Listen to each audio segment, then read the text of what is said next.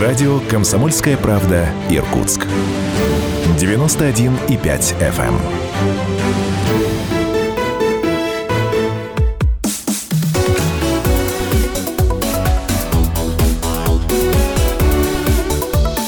Тема дня.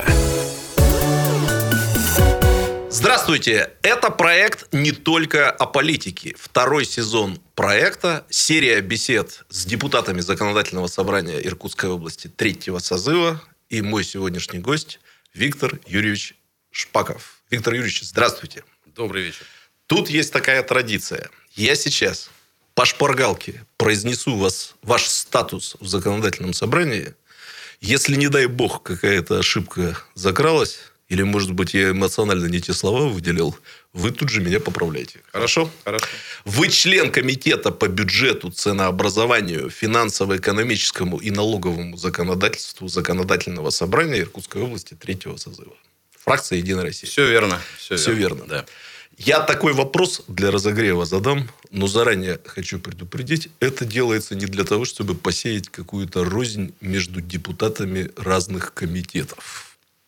Они не обидятся, если что. Я правильно понимаю, что комитет по бюджету, он все-таки как-то те, кто в нем работает, воспринимают себя как работающими в главном комитете законодательного собрания. Или те, кто там по законодательству, по госстроительству или еще чему-нибудь, они как-то чувствуют себя еще более главными.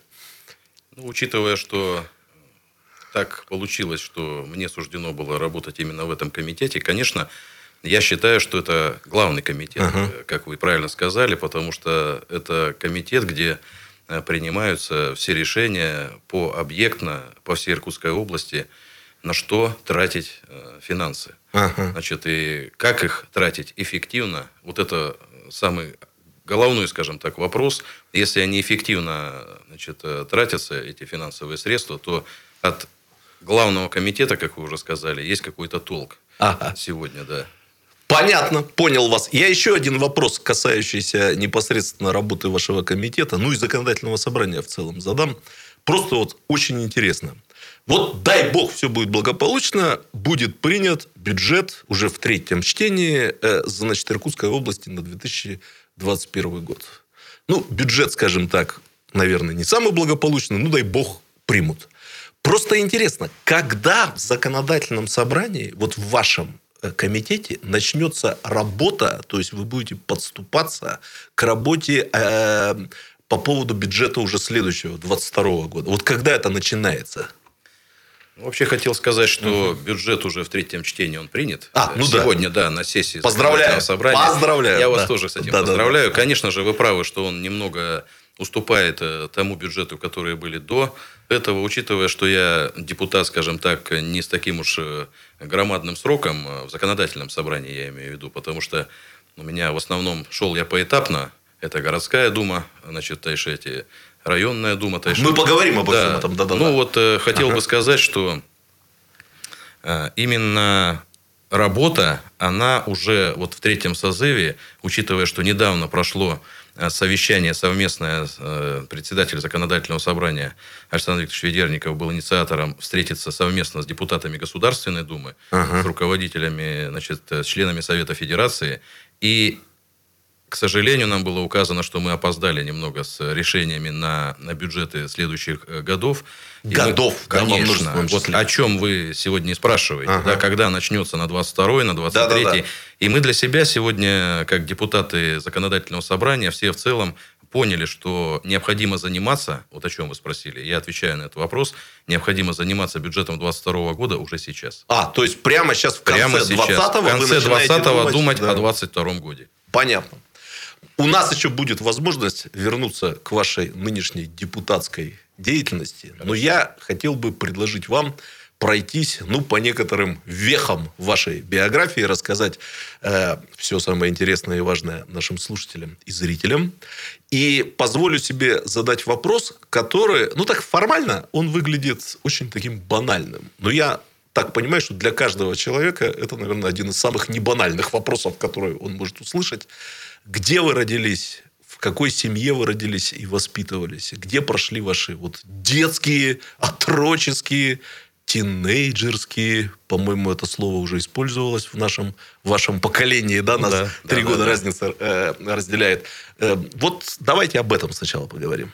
Давайте туда с удовольствием поговорим, потому что это все-таки как бы родное, живое. Родился я в 1974 году в городе Тайшете, область Иркутская. А, Как говорится, где родился, там и пригодился. А, Закончил школу номер 85. Так, сразу перебиваю и задаю такой стопроцентно сибирский вопрос. Родители родом откуда? Родители, отец Тайшетский, Тайшетский. а мама у меня э, родом из Киринска, тоже Иркутская область, Ага. город Киринск, северный, так сказать, наш город Иркутской области. Оба родителя, они имеют музыкальное образование. Да вы что? Да, конечно. Какие Вот, инструменты? э, инструменты, значит, отец э, у меня заканчивал культ просвет училище здесь, в Иркутске. Ага. И по инструменту баян, но потом э, отдал предпочтение духовому инструменту, который называется труба. Ну, там есть много разновидностей. Ага. Не буду посвящать сейчас в эти вещи, но Хорошо. это довольно-таки прекрасный инструмент, который, в принципе, и мне запомнился, но я не пошел по линии, потому что есть два других брата, которые, в принципе, закончили музыкальную школу и отдали себя а, музыке. Средний брат полноценно, значит, человек культурный в семье.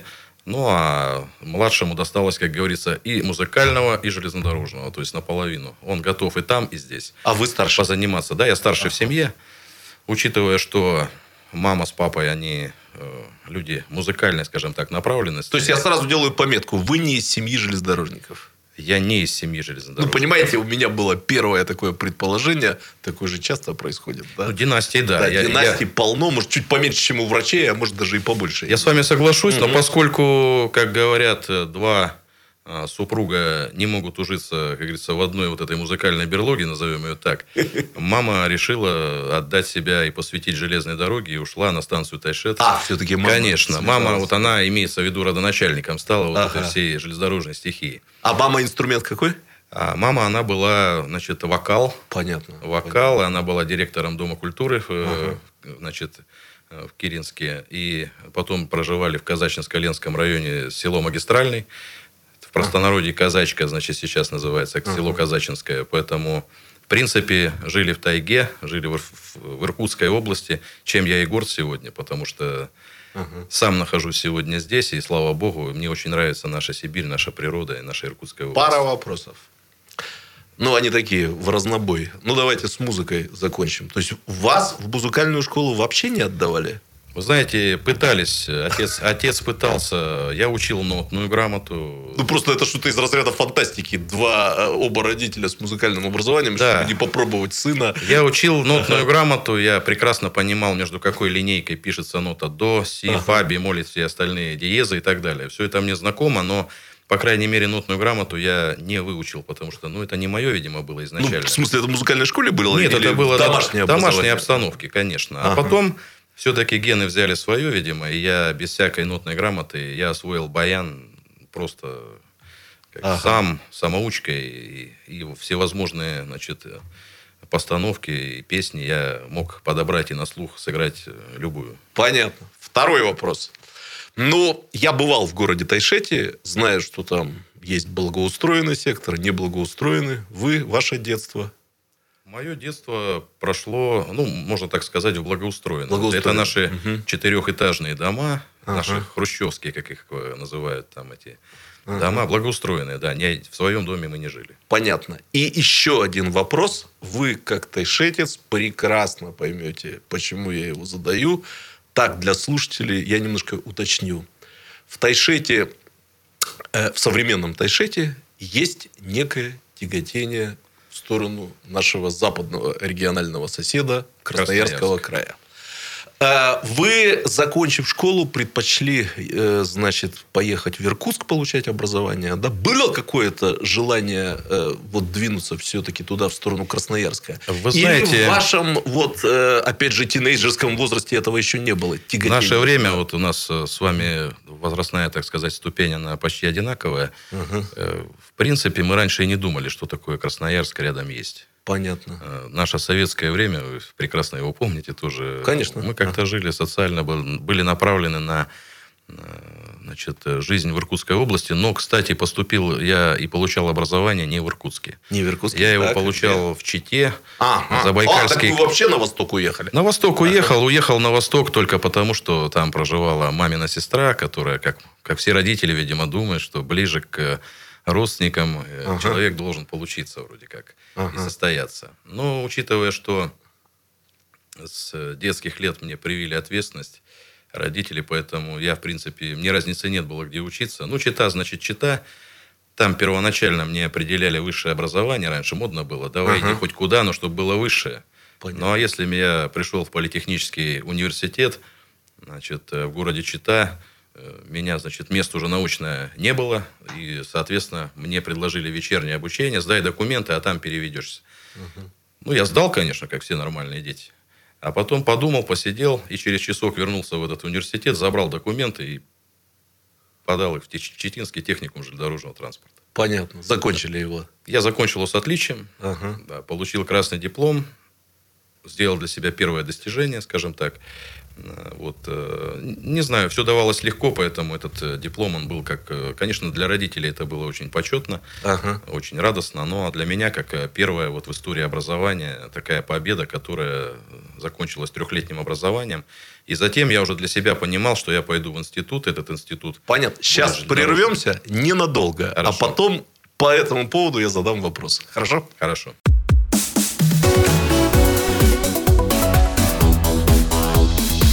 Тема дня.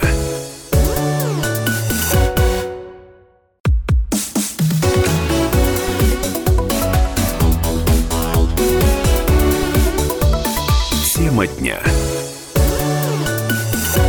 Виктор Юрьевич, ну мы продолжаем нашу беседу, и у меня созрело два вопроса. Второй будет про образование, о чем мы говорили до перерыва, но я сначала первый задам. Вот э, гости моей программы знают, что у меня есть такой квазипрофессиональный интерес к теме поколений в российском обществе. Мы с вами, в общем-то, принадлежим к одному поколению. И я не знаю, согласитесь вы со мной или нет, наше поколение, вот тех, кто родился в 73-м или 74-м году, как вы, я считаю последним советским поколением в истории нашей страны. Те, кто там младше нас, уже многого не видели. Да и, откровенно говоря, как я понимаю, даже вы, рожденные в 74 году, в комсомоле, например, уже не побывали. Вы знаете, Или успели зацепить? хотел я зацепить, А, собирались, как да? вы сказали, да, хотел зацепить, но, к сожалению, как-то вот меня это прошло. Ага. И я, в принципе, я видел комсомольский патруль э, в школе, значит, всю эту систему. Ну, видимо, как-то вот не сложилось. Понятно. Да, поэтому не стал. Пионерия, да. А вопрос будет вот о чем. Ну, э, как я понимаю, когда вы получали образование в техникуме в Чите, с красным дипломом закончили, Да-да-да. наступили уже времена, когда многим вашим нашим сверстникам стало казаться, что образование, в общем-то, не нужно.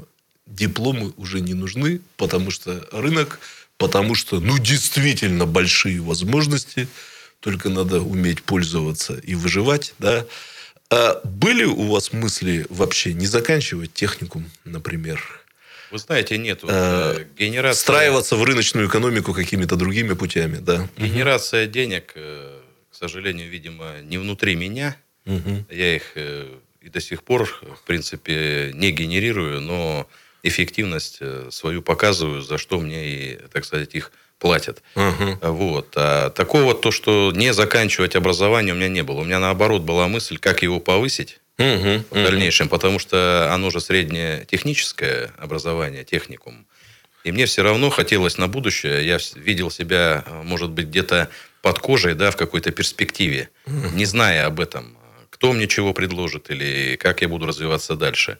И я уже, для меня было железно, что я после техникума должен идти э, в высшее учебное заведение и продолжать э, значит, обучение именно вот по железной дороге. Мгм. Я извиняюсь за это слово, да, я просто кайфовал от железной дороги. Почему, не знаю, но как-то вот я вошел в нее. Я, чтобы вы поняли, и что я вас понимаю, в свое студенчество я отработал проводником на железной дороге и летние, и зимние каникулы, поэтому Тем для более, меня да. это абсолютно такая родная структура. Я примерно понимаю, как там устроена Я вас жизнь. понимаю тоже. Да, да, да, да, да. И что сразу вы э, поступаете здесь в Иркутске? Нет, я, ну, от Иркутска Ага. филиал, он был в гидростроителе, Братский район. А, в Братском районе, Да, да. три года я отучился там, шестилетнее образование. В 2000, значит, в 94 году я начал. 91-94 это техникум, Ага. а 94 и 2000 я закончил в 2000 высшее образование. Понятно. Уже три года доучивался здесь, э, в, Иргу- ИРИИТ еще был, Иркутский институт инженеров транспорта. Это где? На Курчатова? Это сейчас он, Да. э, значит, Иргупс, Ага. это в районе Чайки. А, в районе Чайки. На Курчатова еще с давным-давно были там К сожалению, не местный, Да, да, да, да, да, не, да. не таксист, поэтому улицы Ага. слабо знаю. Это в моем детстве там. Потом, конечно, другой Иргупс. А специализация ваша была? Специализация управления движением и организатор перевозок. Ага. Понятно. Сразу вот вы как-то, э, ну, очень так сложно и сурово звучит. Это же, по сути, на этом строится безопасность, на этом строится работа на железной дороге. Э, Никаких каких-то внутренних препятствий не было. Все у вас получалось. Вы знаете, первоначально, когда... Я же начал с самых низов, Мгм. поэтому мне, в принципе, просто и объяснять сейчас, э, как вы говорите, новому поколению, хотя у нового поколения сейчас в глазах совершенно другое. Ага. Они сегодня не готовы занимать э, и проходить вот эту линию, значит, от низшей должности к высшей. Я сейчас спрошу Да. про это. Да-да-да. И, соответственно, я, у меня мысли были какие? Я, конечно, переживал, я волновался за э, новую какую-то предоставленную мне должность, что люди меня замечают, это было приятно, что двигают по служебной лестнице. Но всегда была в душе какая-то, знаете, некая организаторская жила, которая, принципе, вот она, может быть, и предопределила мою жизнь, потому что я сегодня вот отца уже, к сожалению, 20 лет с нами нет. Мгм. Вот. И вот э, рано он умер, мы тут, мне было 26, Рано ушел, да, 26 отец? год, да, Мгм. на 51 году. И мне пришлось возглавить, так сказать, семью, потому что мама, я как А вы старше, Я да? старший в семье, поэтому мы повели за собой, так сказать, наш дружный коллектив семейный вот Мгм. к этому железнодорожному, скажем так, счастью. И на сегодняшний день все братья железнодорожники по специфике. Я вот, вы знаете, о чем спрошу? Это вот вы сами немножко об этом заговорили. Про молодое поколение, про управление. Уж слово менеджмент я употреблю. да. Да. Вот э, многие молодые люди, получая управленческое образование, ну вот прямо в учебниках там многих написано, что главное научиться управленческой науке, после чего можно управлять чем угодно. Я правильно понимаю, что этот номер на железной дороге не проходит? И там действительно надо вот и проходить все эти ступеньки снизу э, доверху, чтобы э, становиться эффективным э, управленцем? Или там вот чистый менеджмент, Правильно, он тоже срабатывает? Правильно. да? Сейчас, э, может быть, к сожалению скажу, да, но Мгм. сейчас переходят на этот менеджмент. Есть такое все-таки, Э, да? Оно есть, оно сегодня прогрессирует. Я что хочу сказать. На железной дороге этого не получится.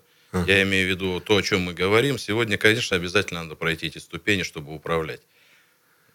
Хорошая практика у меня была, когда я не работал на железной дороге, у меня был перерыв. Был перерыв? Был перерыв, полтора года я посвятил себя русскому алюминию. Ага. Инженерно-строительной компании, в которой проработал полтора года. И вот когда там мне пришлось... э, Я всегда говорю, если ты падаешь, то ты должен суметь подняться. Мгм. Э, Но я не считаю, что я упал, потому что... А работали где, в Тайшете? Работал я в Тайшете начальником станции Тайшет. Должность такая солидная. Ага. Четыре направления. Крупнейшая станция на сети железных дорог. Она входила в число 32 важнейших сортировочных станций. То есть э, солидная такая станция. Кто на карту смотрел, тот понимает. Да, и я, к, к своему счастью, побывал на этой станции, поработал, возглавил ее, ничем, ничуть не жалею. Ну, а когда уже был менеджером, о чем вы говорите, Ага. инженерно-строительной компании, это строился алюминиевый завод в Тайшете. На сегодняшний день он продолжает свое строительство. Но я там э, пришлось взять учебник э, по строительству железнодорожного пути, хотя я не строитель железных дорог. Это у Мгм. нас э, другая специфика немного и другая, э, другие люди на этих должностях сегодня Интересно. работают. Да. Ага. Я построил там, э, конечно, с командой 9,5 километров железнодорожного пути от земляного полотна и все. До... А, вы строили железную дорогу, да? Конечно, строили Ага. железную дорогу. И вот 9,5 километров – это первые наши километры. Мы построили там, начали строить э, тепловозное депо. Ага. Ну, то есть пришлось, э, скажем так, управленческий опыт, тот, который был дан техникуме в институте, а учитывая, что мы ну, я, в частности, прилагал огромные усилия для того, чтобы понять все-таки эту... Потому что за тебя там никто понимать ничего uh-huh. не будет. А вот, э, в принципе, за полтора года работы в компании «Русал» я был удостоен серьезной премии от генерального директора, который курировал данный проект. Uh-huh. Я очень много перенял оттуда и пришел в РЖД, опять, когда через полтора года, это в 2000, э, скажем так, 2010 году, то я уже э, те методы и управления значит, компанией было чем сравнить, применял у себя э, на железнодороге. Виктор Ильич, ну тогда, наверное, может быть, не очень комфортным для вас вопрос, но я его задаю, поскольку вы работаете в РЖД и ответственности за бизнес-планы компании «Русал» не несете. Этот проект с заводом, алюминиевым заводом в Тайшете, он оказался тупиковым или у него есть какие-то перспективы? У него очень серьезные и хорошие перспективы. Есть, да? Конечно, конечно. Я просто разные мнения слышал. Учитывая, поймите. что я вам сейчас скажу угу. из первых уст, э, мы были у истоков, скажем так, этого проекта.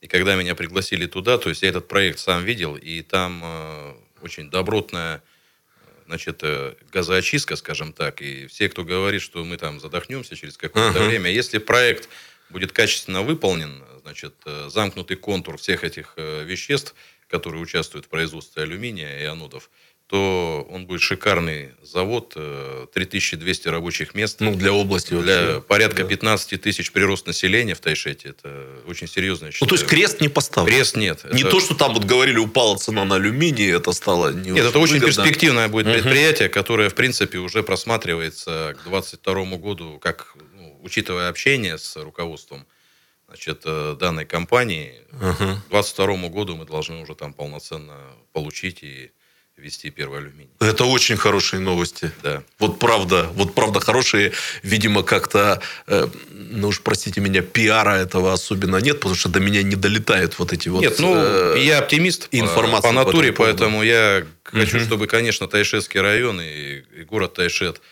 Иркутская область, она вот привнесла, и ей это предприятие привнесло очень много полезного. Ну, короткий такой вопрос задам, немножко печальный, да. Все-таки, когда произошла заморозка этого строительства, там в Тайшете вот некий упадок настроения наблюдался? Конечно, да? конечно. Было... Как без этого? Да я и сам э, несколько был в упадническом настроении. Почему? Потому что я оперативная натура. Угу. Мне надо было что-то делать, где-то принимать участие. А тут, когда, правильно вы сказали слово, замерз. Ну, да. Э, ну, то есть, закончились финансовые поступления угу. в проект. И я, конечно, хотел что-то живого. И вот... Э, пришел на железную дорогу и не пожалел, в принципе. Ага. Понятно, понятно. Но все равно спасибо за хорошие новости, да. Эм, Виктор Юрьевич, наверное, нам стоит поступить следующим образом. Значит, поскольку через некоторое время у нас произойдет вторая встреча, да, так. сейчас мы с вами попрощаемся. Вот на этой, слава богу, что все-таки очень позитивной ноте, что завод, э, он будет. Будет. В Иркутской области, в Тайшетском районе. Э, пока до свидания. Увидимся обязательно. До новых встреч. Спасибо. Спасибо.